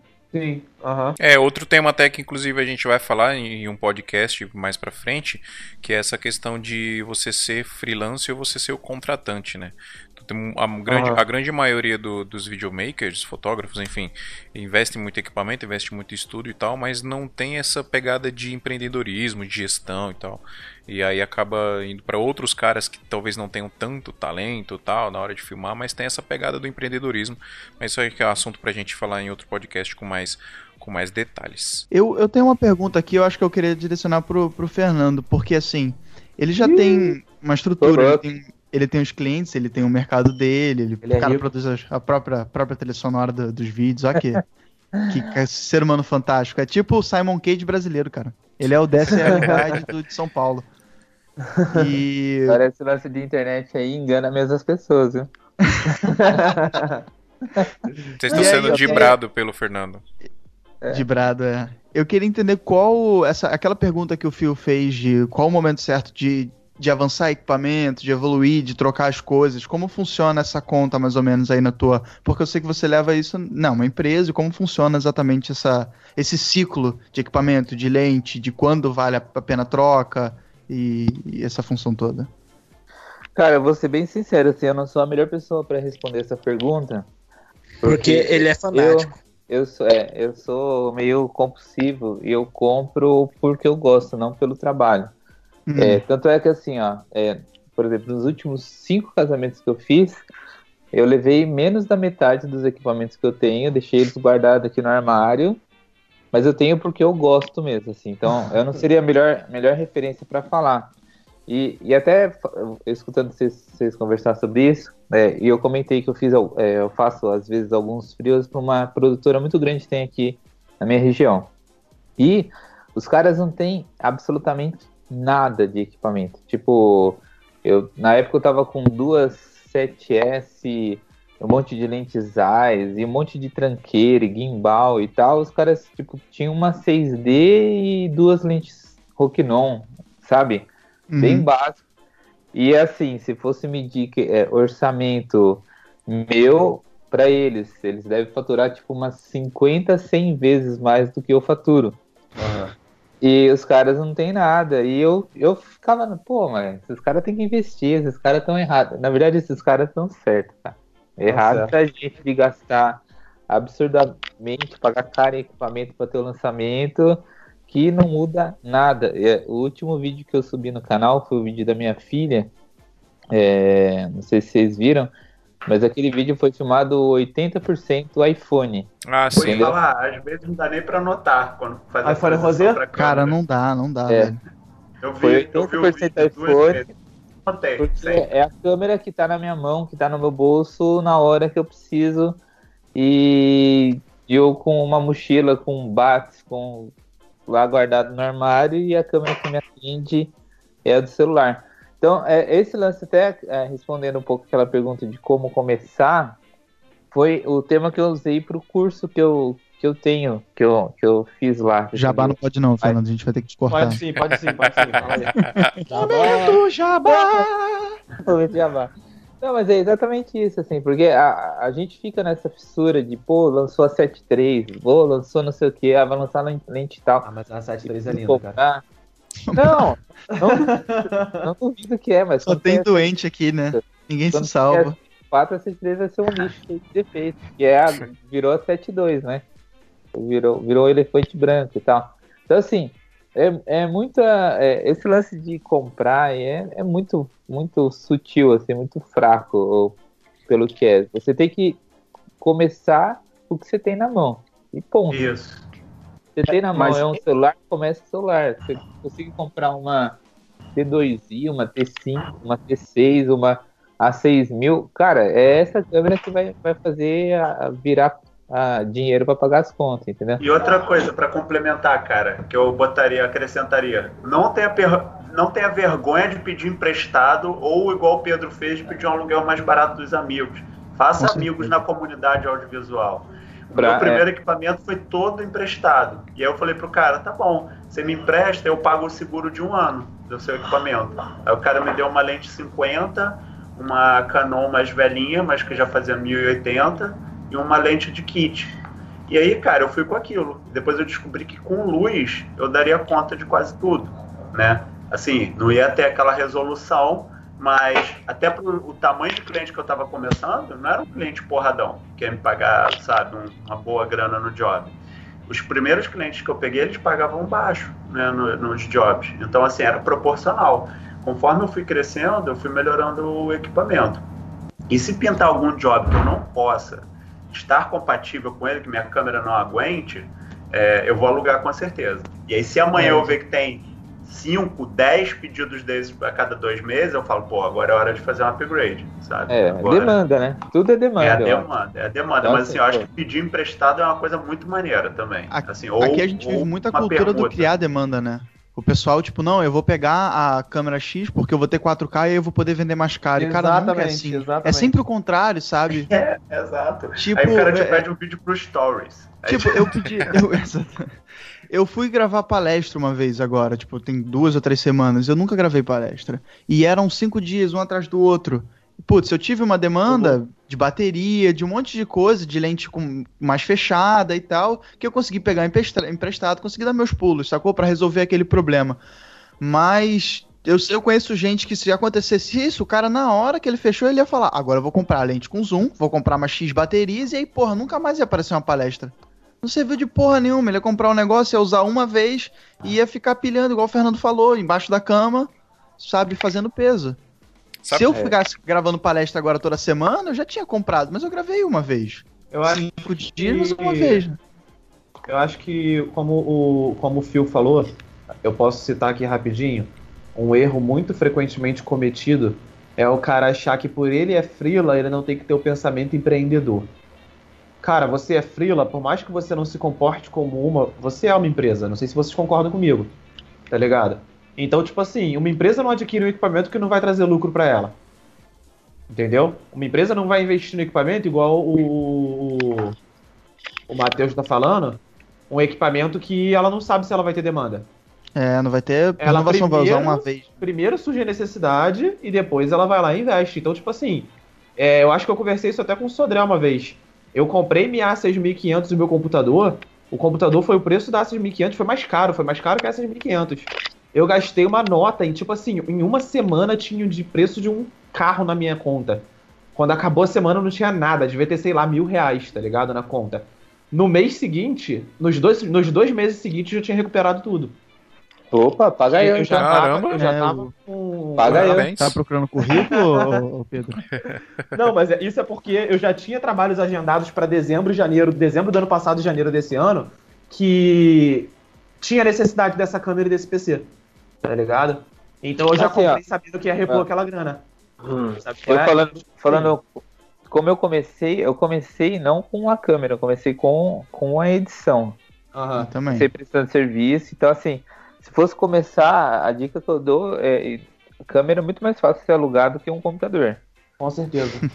Então, Com certeza, compre um computador que você consiga editar, que você vai ficar a madrugada inteira lá editando e tal. É, e câmera, surgiu o evento, você aluga, empresta, É. pega com alguém, faz o evento. que- Eu queria só abrir um, um pequeno é, aspas aqui, é, devido aspas. ao. É, é porque eu ia falar. Aí, ó. Não sai a palavra, man. Aí eu troquei a palavra. É, mas só que assim, é referente ao Thiago Sodré, velho. Eu achei ele muito sensato. Ele pediu emprestado, mas falou que iria arcar com o seguro do cara. Eu Um acho isso planejamento. Maravilhoso. Aqui, aqui, aonde, aonde eu moro, aqui, infelizmente, o cu do mundo, não tem empresa que é, é loja que aluga equipamentos, nem aqui e muito menos aqui Ó, uma na região. oportunidade aí de tu abrir uma loja que faz sucesso. Não, beleza. Então, isso aí precisa muito orçamento. Mas o que eu quero dizer é, é quando eu tava sem equipamento, eu tinha que ou pedir emprestado ou alugar de amigo. Mas, mano, alugar de amigo, na moral, velho, é 50 e 100 reais. Então, assim, eu quero só compartilhar coisas que já aconteceu comigo. É, a lente quebrou durante uma viagem, então eu tive que dar uma lente nova pro cara. Não quebrou, não foi nem em minha mão, foi transportando. Então, assim, tive que dar uma lente pro cara nova. E já aconteceu, já deu tá com equipamento, uma câmera 6D que eu ia usar é, em, um, em um- em um evento. E, tipo assim, tava em minha mão, o cara me ligou na hora e falou, velho, é, vou ter que usar, você vai estar precisando muito e tal. Eu falei, não, mano, de boa, leva. E, tipo assim, e pra mim estava super de boa, velho. Mas no mesmo dia, deu 11 horas da noite, ele manda foto pra mim dizendo que o obturador quebrou. E se fosse minha mão?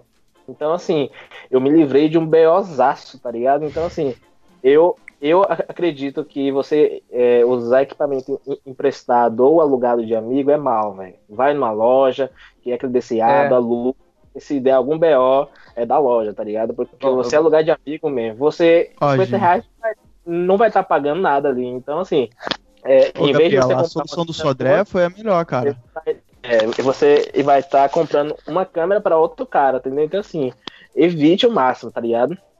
É, É, acontece, eu às falo vezes, daqui. evite o máximo, mas quando você realmente precisa, você chega, você é, vai lá, tome emprestado, mas só que ciente, que se der alguma merda, você vai ter que argar. Seja homem. A Ou solução mulher. do Sodré eu achei a melhor, cara, porque, tipo, ele, ele alugou a câmera, ele tava usando, só que a câmera tava no seguro. Então, tipo, ele tava pagando seguro. Se desse algum problema, ele ia levar a câmera pro seguro. Ele já tava pagando por isso, entendeu? E Exatamente. o cara não ficou chateado de me Não, emprestar, tem, né? não tenham amigos, não trabalhem com pessoas que não têm seguro, gente. Não façam isso. Eu não sei como. Ou incentivem elas a ter seguro, né? seguro, trabalhar sem seguro, essas coisas. Cara, foi um valor irrisório, mínimo, ridículo. Pra se minha câmera quebrar amanhã, eu tenho pra onde mandar e não vou ter custo. Se eu for Exato. roubado, tenho pra onde mandar e não vou ter custo. Cara, E pra, vo e pra vocês que terem noção, hoje mesmo, no, no grupo de profissionais aqui da cidade, rolou, tipo assim, é brincadeira, mas rolou uma treta, né? Tipo assim, de um brother que tá com equipamento emprestado de outro brother, que, que é, emprestou de outro brother, aí fica assim, tá ligado? É uma brincadeira aqui entre a gente, mas é um, é um caso que é sério, tá ligado? É, o bro, eu tenho um, um amigo que é irmão mesmo, ele virou pra mim e falou, ó, você quer emprestado, você leve, mas se quebrar, meu amigo, infelizmente eu vou, eu vou querer outra. E é, é, nada menos, é nada mais e nada menos que uma 5D Mark III. Então, assim, eu Uhum. fiz um dinheirinho suado com a câmera dele. E, tipo assim, no mínimo que eu fiz, é, emprestado, Uhum. foi que ele precisava de um, um cartão. Esses dias eu fui, comprei e dei pra ele, tá ligado? Mas, mano, é, é complicado, velho. Usar coisas dos outros, assim, emprestado é complicado. Assim como eu, eu nunca vou emprestar minha câmera Sony, eu alugo, tipo assim, é, eu, eu vou como freela, eu, eu vou estar usando. Agora o cara querer, é, ah, não, me empresta a câmera e eu te pago freela, velho, isso aí não existe. Eu Ô, não Gabriel, faço. eu falei a questão do seguro porque isso resolve. Tipo, o meu seguro tem. é, eu posso emprestar, se eu emprestar a câmera amanhã pro Pedro, pro Pedro, ó, pro Pedro e ele fizer um documento. Peraí. Se eu emprestar a câmera amanhã pro Pedro fizer um documento que ele assina e tal, se ele for roubado com a minha câmera, se a minha câmera quebrar, se acontecer qualquer coisa da minha câmera com ele, ainda tá segurado. Por isso que eu tô falando que, tipo, se você alugar de alguém que tenha seguro, é perfeito. Entendeu? É uma coisa que eu, que eu esqueci de falar, principalmente na hora que a gente tava falando de é, computador, equipamento básico para começar. É uma parada tipo, pelo amor de Deus, não tenham preguiça de pesquisar, de estudar, não se afobem, não façam compra apressado. Essa galera que tá aqui, eu acho que a maioria me acompanhou no, no, no outro grupo que eu fiquei durante cinco meses, todos os Nossa. dias, postando cada dia uma Nossa. pergunta diferente sobre a Sony S1500. Ela faz isso, ela faz hein? aquilo. Cansou, hein? Tá ligado? Tipo assim, eu cansei a galera. Eu chamei o Fernando dezenas de vezes no chat pra perguntar dez vezes a mesma coisa. Porque, cara, eu tava ali pesquisando. Na hora de montar o computador, eu fiquei três meses, sem exagero, pesquisando peça por peça, vendo o desempenho delas, vendo compatibilidade. Então, cara, pra você ter. no- Só um exemplo. Eu conheci uma, uma, uma pessoa, eu fui dar uma. Eu fui dar uma consultoria pra essa, pra essa galera. Eram três pessoas que estavam fazendo sociedade pra abrir uma empresa. E eu fui dar uma consultoria sobre é, montagem de setup, de iluminação, para gravação de vídeos e tal. Ela me mostrou, se eu não me engano, era uma, era uma 80D. Qual o preço de uma 80D hoje em dia? 3,700 o corpo. Então, ela pagou acho que 7 ou 8 mil na 80D. Então, tipo assim, com o dinheiro que ela gastou naquilo ali, ela pegava uma 7R, tá ligado? Ela pegava uma câmera sinistra, sinistra pra cacete. E eu falei pra ela, tipo, pô, você pagou três vezes o valor dessa câmera. Aí ela, ah, que isso? Como assim? O cara que me vendeu, ele tem uma loja grande, que não sei o que, que não sei o que. Ela, mas não pesquisou. Ela não se deu nem o trabalho de entrar no Mercado Livre pra ver os preços, ou de ver o preço no dólar. Pra saber Cara, se mas tá sendo vendido. Quem tem com 7 mil sobrando na conta pra pagar no negócio que nem sabe que, quanto Não, pior vale? que não tinha sobrando. Pior que não tinha sobrando. Foi meio que os últimos tostões, tá ligado? Aí é burrice, Então, tipo burrice, assim, burrice. e mesmo que tenha sobrando, ninguém quer gastar 4 mil à toa, né, cara? Galera, é, acho que assim, é um, é um ciclo muito louco da vida, um ciclo vicioso muito louco da vida que acontece da seguinte forma. Primeiro você quer começar, você não tem experiência nenhuma com nada, e aí você vai e compra um monte de equipamento errado, caro, porque você foi afobado e não conseguiu com. Não, não, não teve tempo de. sei lá, não teve tempo não, não, não parou pra pesquisar. E aí você começa a trabalhar, começa a ver necessidade de algumas coisas, necessidade de uma lente mais clara, necessidade de iluminação, necessidade de mais cartão, necessidade de mais bateria, de uma câmera com qualidade melhor. E aí você vai, vai, vai querer fazer um upgrade. E aí você faz o upgrade, aí você quer colocar um monte de transição no seu vídeo, quer colocar um monte de loot, quer colocar um monte de coisa. Mas... Aí vai chegar um momento que você chega num ponto de maturidade que você vê que muito disso não importa. E aí você faz igual o Fernando, que fez um puta vídeo foda da filha dele com 80% de imagem de um celular. E aí você percebe que, que o mais importa no final é a história, que o mais importa é o storytelling. Talvez uma boa qualidade de imagem é bom, mas não é o mais importante da coisa. Só que isso só acontece depois que você já cometeu um monte de burrada, fez um monte de coisa errada, mas você aprendeu com tudo isso e você é uma pessoa melhor, você é uma pessoa mais experiente lá no final.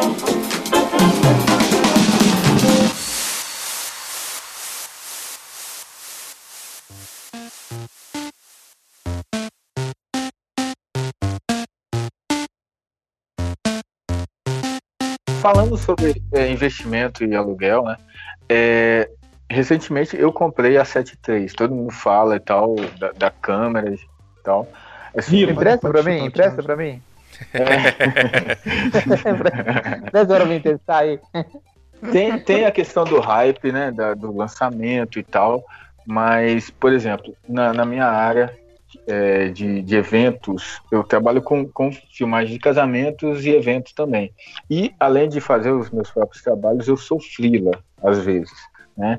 E por um bom tempo eu deixei de ser chamado para trabalhar no, no, né, em determinados eventos de pós-venda porque eu não tinha uma câmera full frame. E isso é, me prejudicou bastante, porque eu tinha uma 7S e eu resolvi fazer um downgrade da 7S para pegar uma Sony A6500, que eu tenho até hoje. Assim, quando eu fiz esse downgrade, né, eu perdi oportunidades né, de trabalho durante quase um, um ano e meio.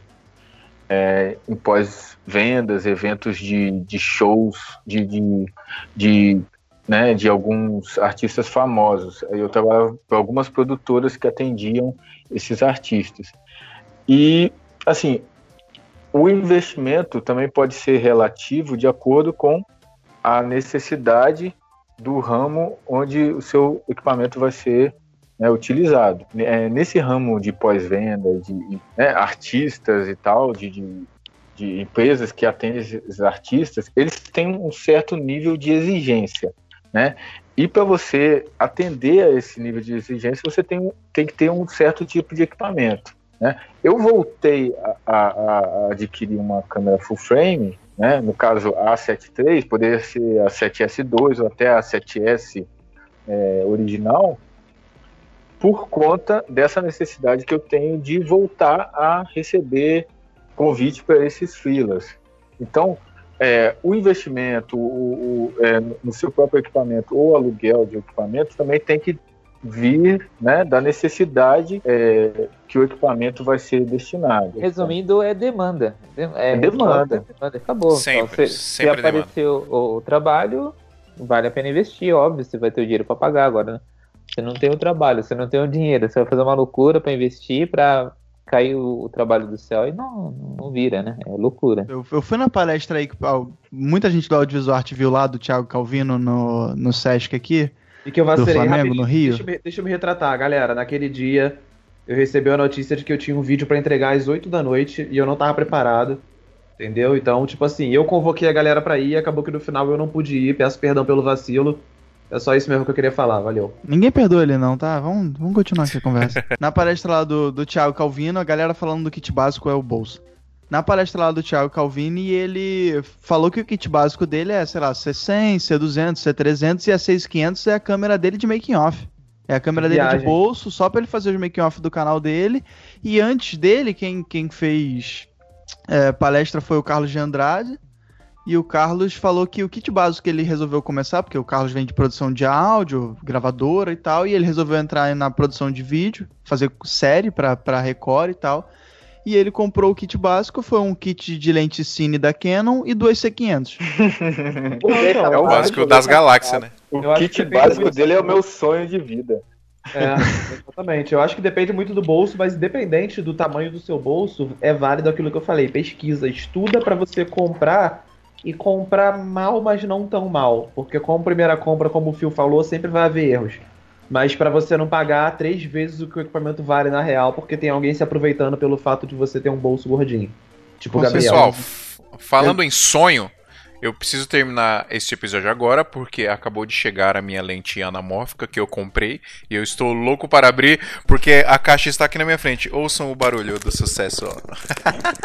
Acabamos de falar para não comprar equipamento. O cara quebrou Ele comprou a lente anamórfica.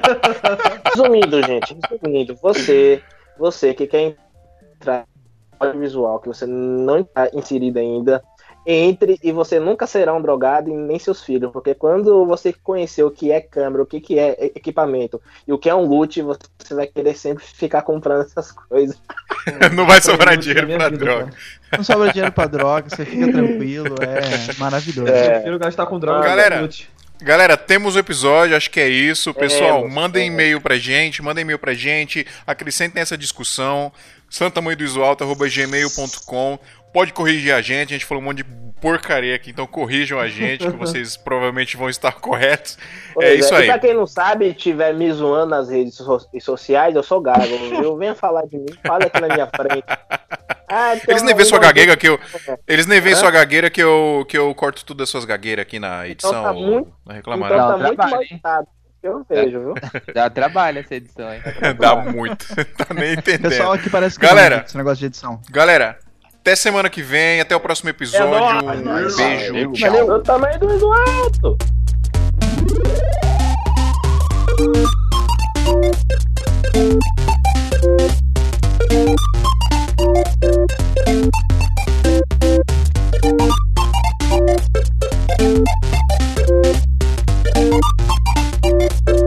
Thank you.